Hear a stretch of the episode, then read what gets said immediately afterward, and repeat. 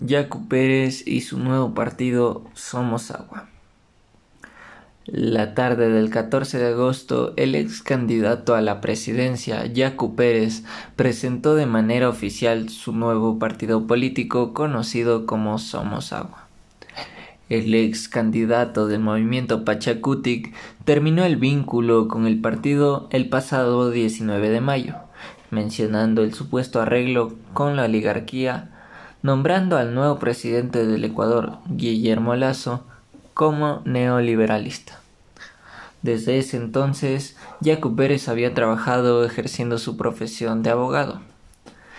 También adelantó que su partido participará en las elecciones seccionales del 2023 y también en las elecciones presidenciales de 2025. Este mencionó que dicho partido será de total apoyo hacia la ecología y al feminismo. Esto es de conocimiento general, que en las últimas elecciones quienes decidieron el candidato más idóneo fue la población joven del país, sector que decide según la posición u opinión de un candidato frente a temas como el feminismo, ecología y el medio ambiente. ¿Es estrategia demagoga o es una posición real frente a un tema tan serio como los ya mencionados?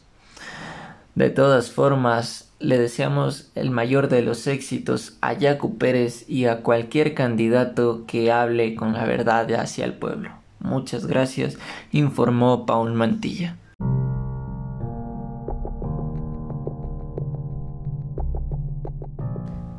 Terror y pánico en Estados Unidos. Se acercan épocas difíciles para el este y sur de Estados Unidos. Según informes, los huracanes seguirán en aumento durante el mes de septiembre y estos se mantendrán hasta el mes de noviembre, pero en menor escala.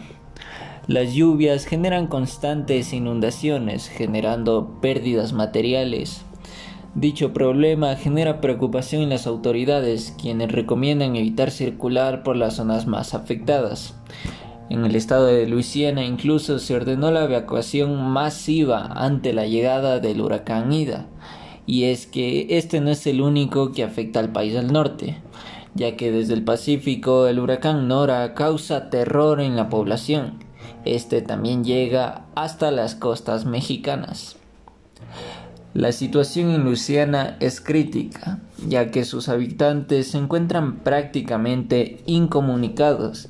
El servicio telefónico y eléctrico han dejado de funcionar debido a las fuertes lluvias y vientos que afectan la zona. Decenas de personas quedaron atrapadas en sus hogares sin poder dar aviso a las autoridades para que éstas brinden ayuda. Esperamos la colaboración de instituciones de rescate y que únicamente los daños sean materiales, informó Paul Mantilla.